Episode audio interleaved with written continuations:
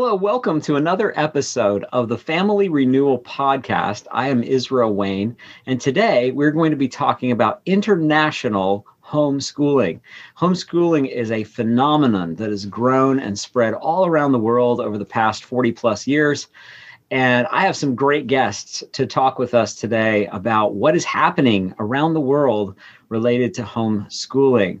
So my friends, the Huebners, are some of the most qualified people I know to speak on this issue.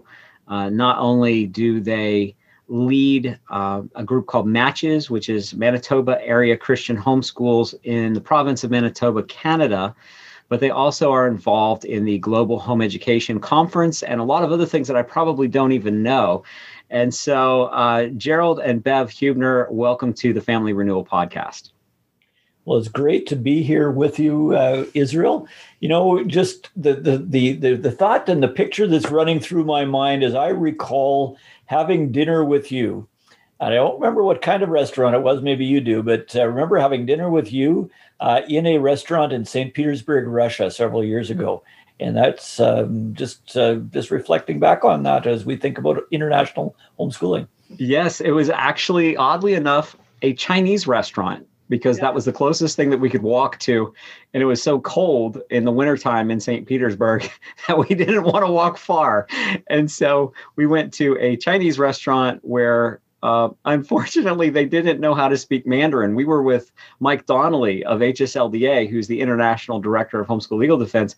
And he was excited because he actually knows a little bit of Mandarin and was going to try it and ordering things in Mandarin during the dinner, but they knew no Mandarin. They only knew Russian. So we got our way. We found our way through it.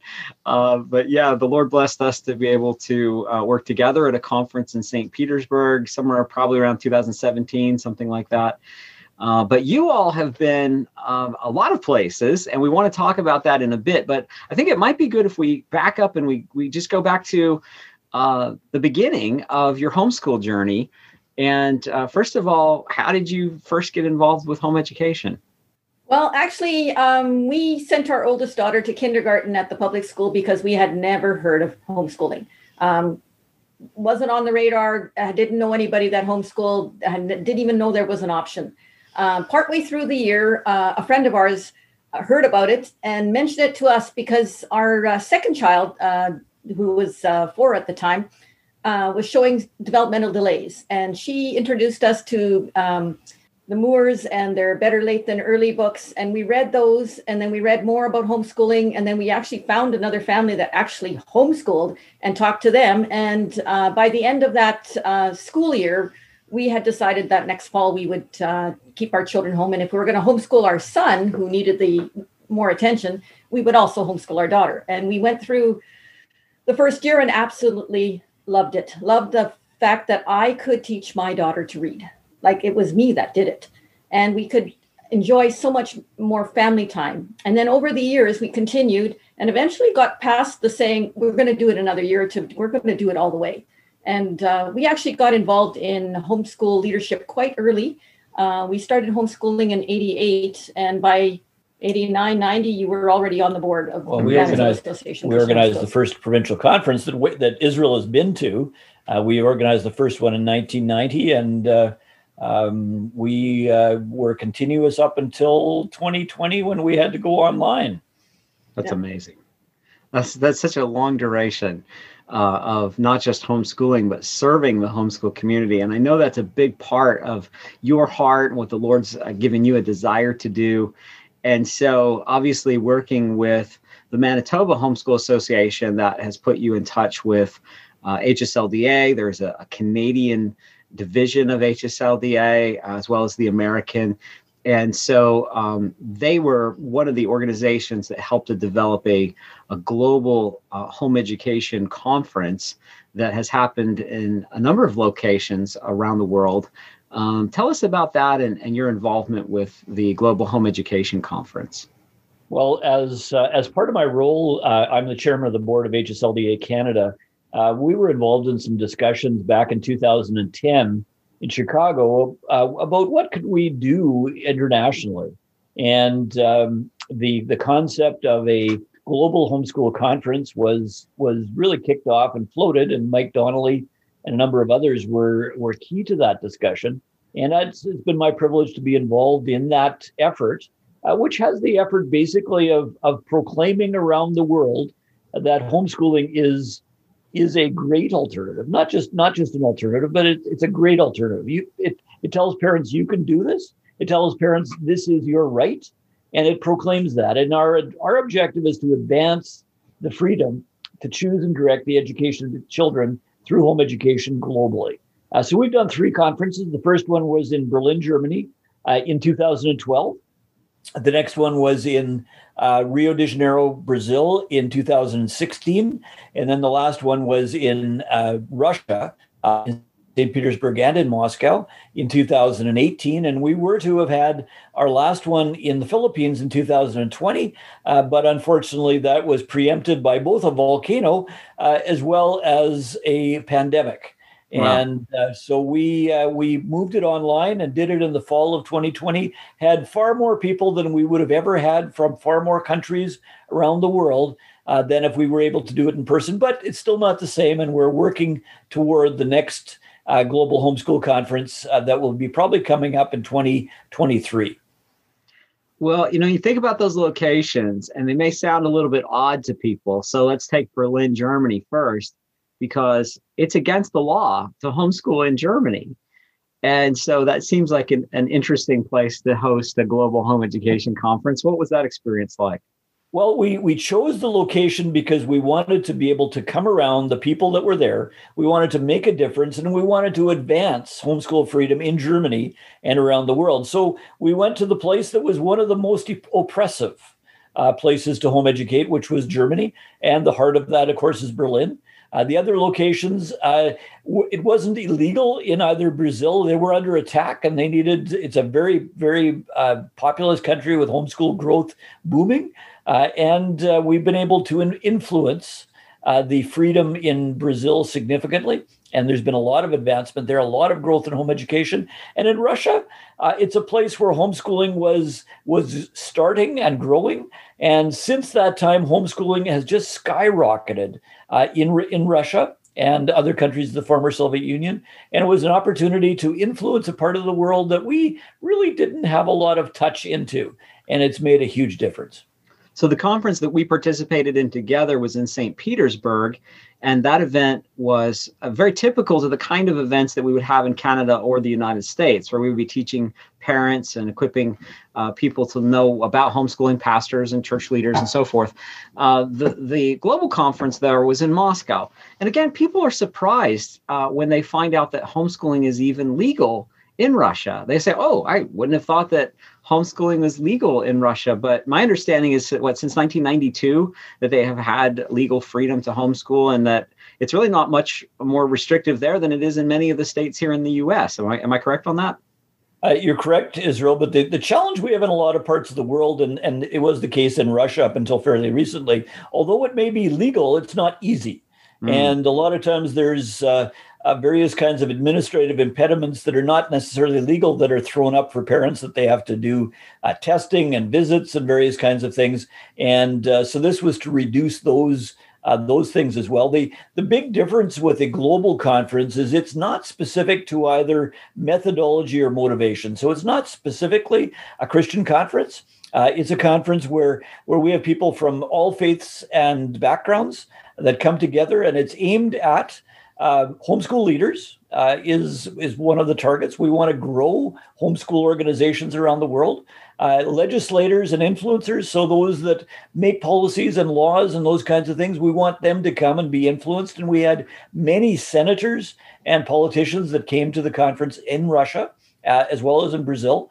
And then the third group that we have at these conferences are researchers. We have a homeschool academic research track where we have 30-plus academic researchers presenting papers. That's and amazing. That's expanded even more since the conference. That's amazing. Those are the three components. That's incredible. And, there are people who are advocates for human rights in some of these countries who believe in home education sort of as a package. you know, they don't necessarily, wouldn't necessarily homeschool themselves even, and yet they see from a legal standpoint that parents should have the right to choose how to educate their own children. I remember speaking with Mike Donnelly about the fact that HSLDA has sometimes been able to use human rights legislation, some of which has been adopted by the United Nations, for the advancement of homeschooling. Like we think about the UN Convention on the Rights of the Child and some of those UN treaties and human rights declarations that we think of as being very negative, and some of them are, that are against parental rights. But there are others that actually give some benefit to parents, you know, having rights in terms of how they teach their children. And so some of those people who would be a part of the Global Home Education Conference would be coming from that kind of mentality. Like you said, not coming from even a religious perspective, but just simply a human rights perspective. Let me ask you a little bit about your experience in Eastern Europe, because you had an opportunity to go there, I think, more than once, if I'm not mistaken. Tell me how that opportunity came about. We've reached out and connected with people in Russia, but primarily our work with groups and individuals has been in Ukraine, in Belarus, and some of the surrounding countries. And it really came about in a way that we did not strategize and plan for this, Israel.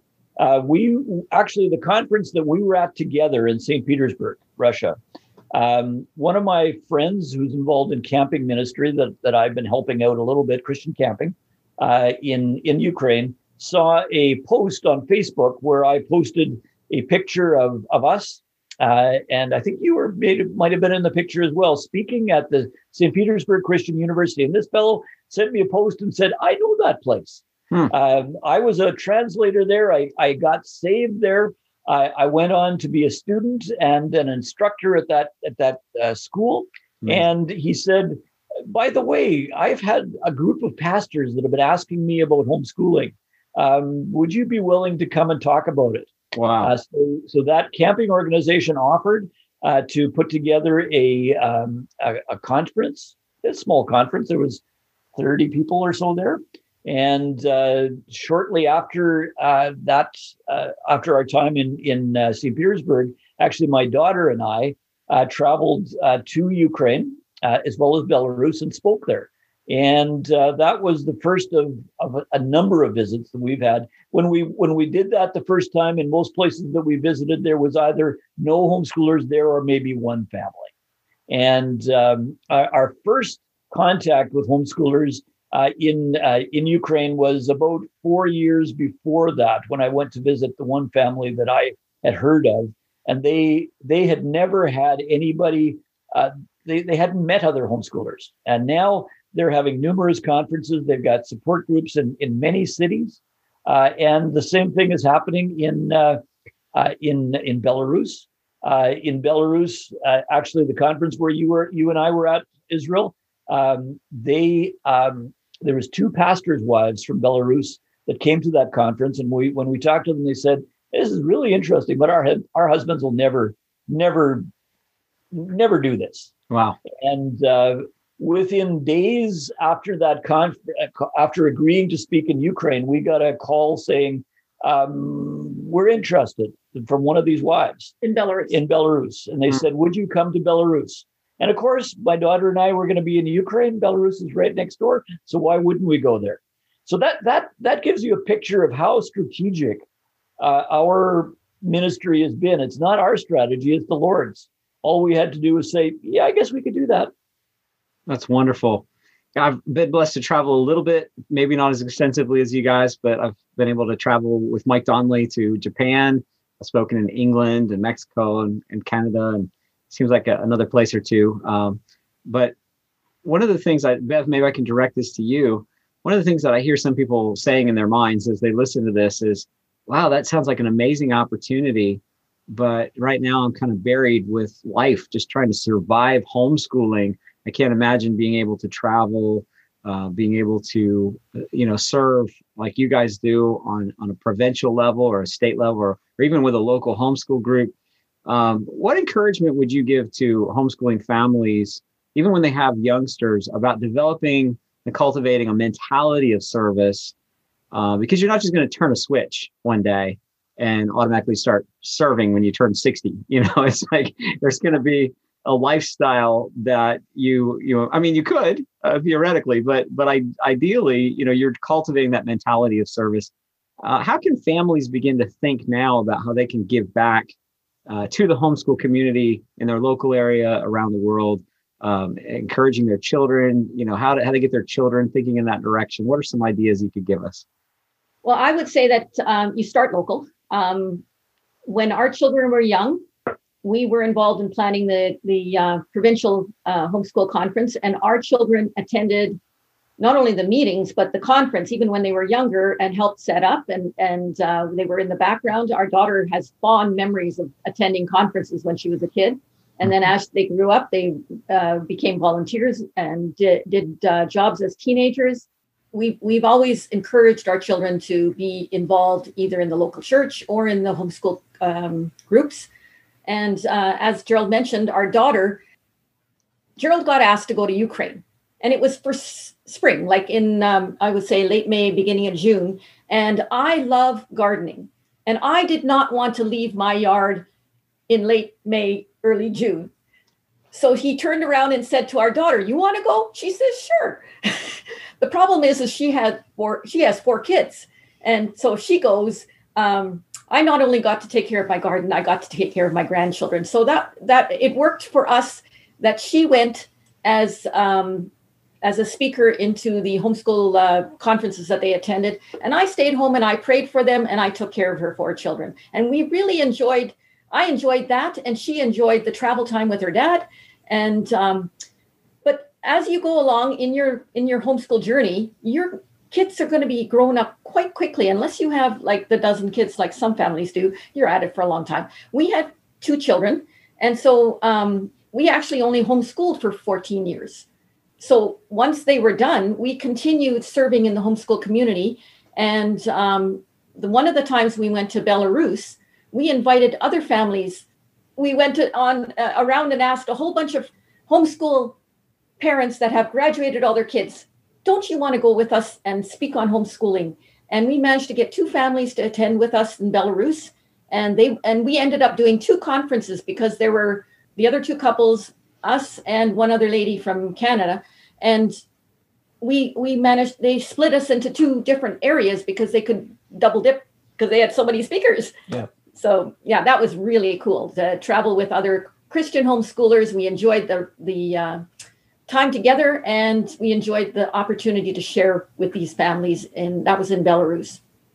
At that time, there were no homeschoolers. They were just thrilled to hear somebody talk about godly parenting, something you, Israel, really speak on a lot. These parents, they weren't ready to homeschool, but they really needed direction on how to pass on their faith to their children, because there is a generational gap in doing this.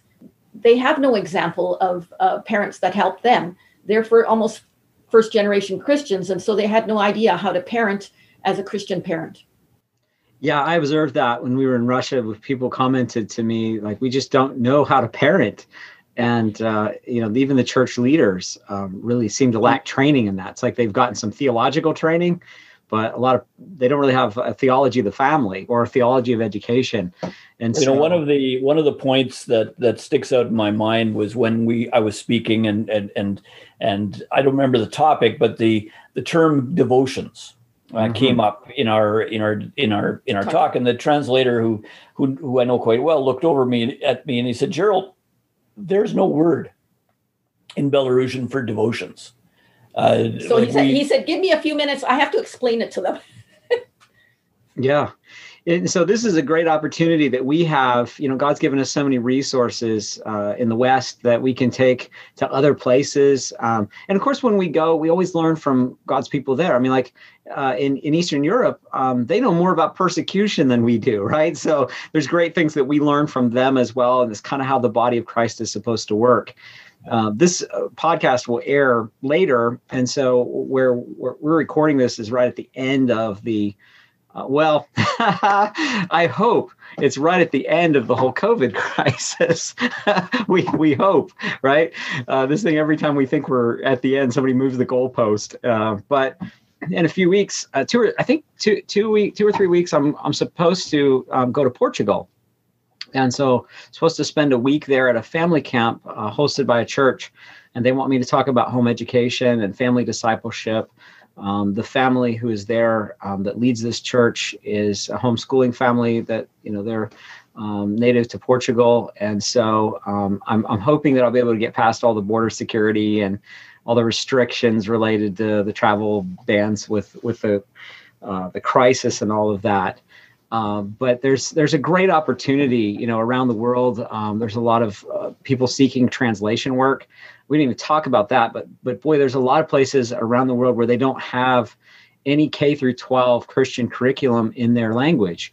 So there could be people here in the United States who say, I know a second language, am fairly proficient at it, and I could help translate Christian curriculum material. Now, you'd have to work with the publisher and work within their parameters. You don't want to just do that by yourself because there's copyright laws. But I know there are a lot of places that they're struggling because they don't have curriculum. We take it for granted that we have curriculum in a language we can read and our children can understand. But that's a way somebody could serve without even traveling. There are a lot of ways that people can plug in and get involved. If people want to learn more in particular about the Global Home Education Conference and what that's all about, what is the website for that particular organization that hosts this event around the world? GHEX.world. GHEX.world. Okay, yeah. Very good. So they can go there and be able to see where you've been, where potential events may come up in the future. And there could be lots of opportunities for people to get involved. I think even just praying for families that are homeschooling around the world is a great way to supplement your own teaching of geography within your homeschool, giving children a broader worldview to see that, you know, what God's doing is not just here in North America, but it's all over the world. And people care about their children. And so the opportunity that we have to help encourage families and maybe even, you know, creating a pen pal relationship with somebody across the world, you know, obviously they've got to have parents involved in that kind of thing, but where children could talk cross-culturally through digital communication and kind of learn what is it like to be homeschooled in Uganda, or what's it like to, you know, be learning at home around the world. So what's some more just encouragement that you could give, particularly to those that are facing those years where they may be coming out empty nesters and they have more time on their hands? I see a lot of families that just drop out. You know, it's like, hey, I've raised my children.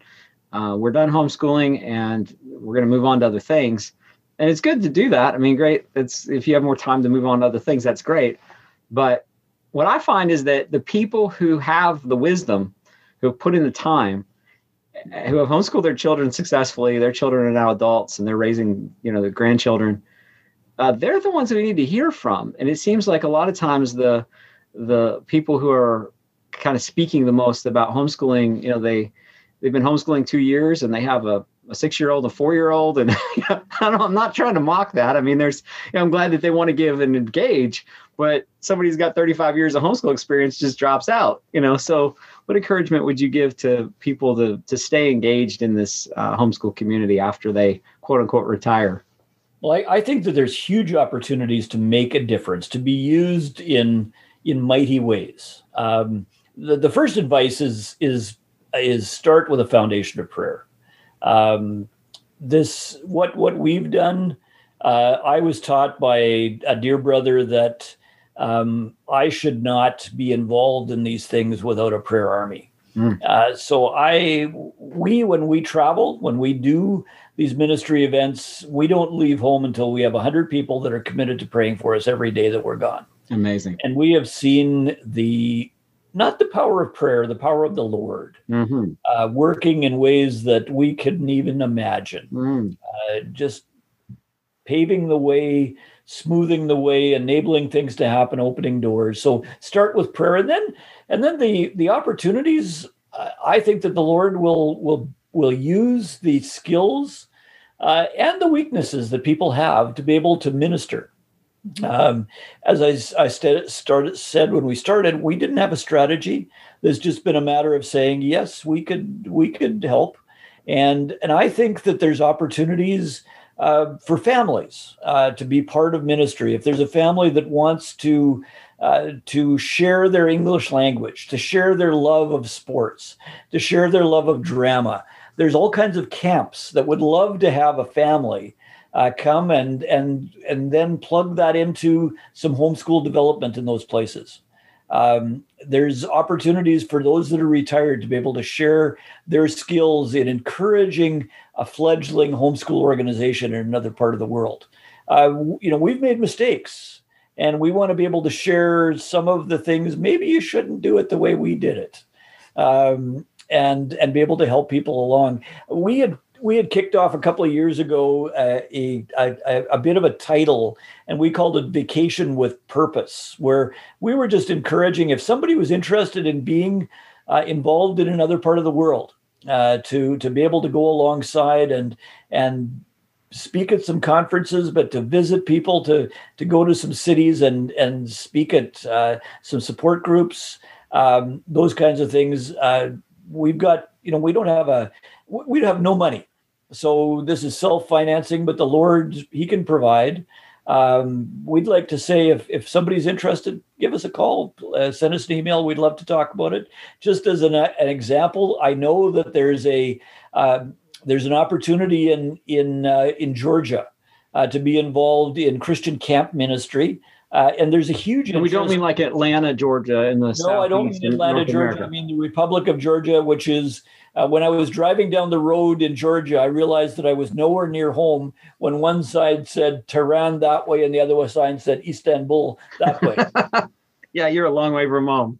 Yeah, and that it's an example of a country where a couple could go and spend several months there, several weeks there, in ministry. And they're great people, fantastic food, and great a lot of history. If you're interested in doing some touring, they've got history there that's like 2,000-3,000 years old. Well, churches that go back to churches that are from the early 100, 200, 300 years of AD. So. That's amazing. So how can people get in touch with you if they want to, ask you personal questions, or what's a good way for them to connect with you? They can find us on Facebook. Just search for Gerald Huebner or Bev Huebner, or they can send us an email at gerald.huebner@me.com. And we'd be glad to, we're not experts. We're homeschool folks, parents, just like everybody else. And but we'd love to be able to help others be involved in ministry, whether that be in Ukraine, whether that be in Belarus, whether that be in there's numerous countries around the world. We've had an opportunity to speak in the Middle East and in Dubai and Abu Dhabi. Oh, praise the Lord! And we've been to Japan as well. A number of places around that we've been to. That, but there's always places that. Are looking for resources and people that could be involved. These aren't places that pay big money to come and speak, so it's not not an income generation exercise. And they can probably feed you and put you up in their house for a while, but that's about it. So, but a great opportunity. Yeah, and some of these we're not talking big conferences here. We're talking a room full of homes or moms that are interested in homeschooling, maybe 20 people. But that's the start, because we started doing that with 10 to 20 people a few years ago in Ukraine, and now they're working on a national conference. Yeah, but the people might feel, well, what can I offer? I think you can offer your experience, because what we find over and over is the questions. Whether it be in Ukraine or whatever other country, whether they're wearing a burqa or some other garb, the questions are exactly the same as the ones we get at our conferences and our events here in Canada. What about socialization? How do I motivate my kids? Yeah, and I know enough. Oh, sorry, and I know from my experience, I'm a known speaker here in the United States on homeschooling. When I go overseas, they've never heard of me. They don't know me from anyone. So there's no advantage to have a well-known, quote unquote, big name speaker go overseas to speak to people over there. They don't know you. They don't care. They want to know, do you have something relevant to share from your experience and from scripture for those that are Christian organizations that will be helpful. So Gerald, Bev, thank you guys so much for your service to the homeschool community. I am looking forward to cycling back in the future to having you back on to talk more about the experiences that maybe we've all had as God has been able to use us around the world in helping to spread the hope of Christ and the message of how to do that through the means of homeschooling. And appreciate you guys very much. Thank you, Israel. All right. God bless. Thank you for listening to this audio presentation. For more information on Family Renewal, the writing and speaking ministry of Brooke and Israel Wayne, please visit familyrenewal.org.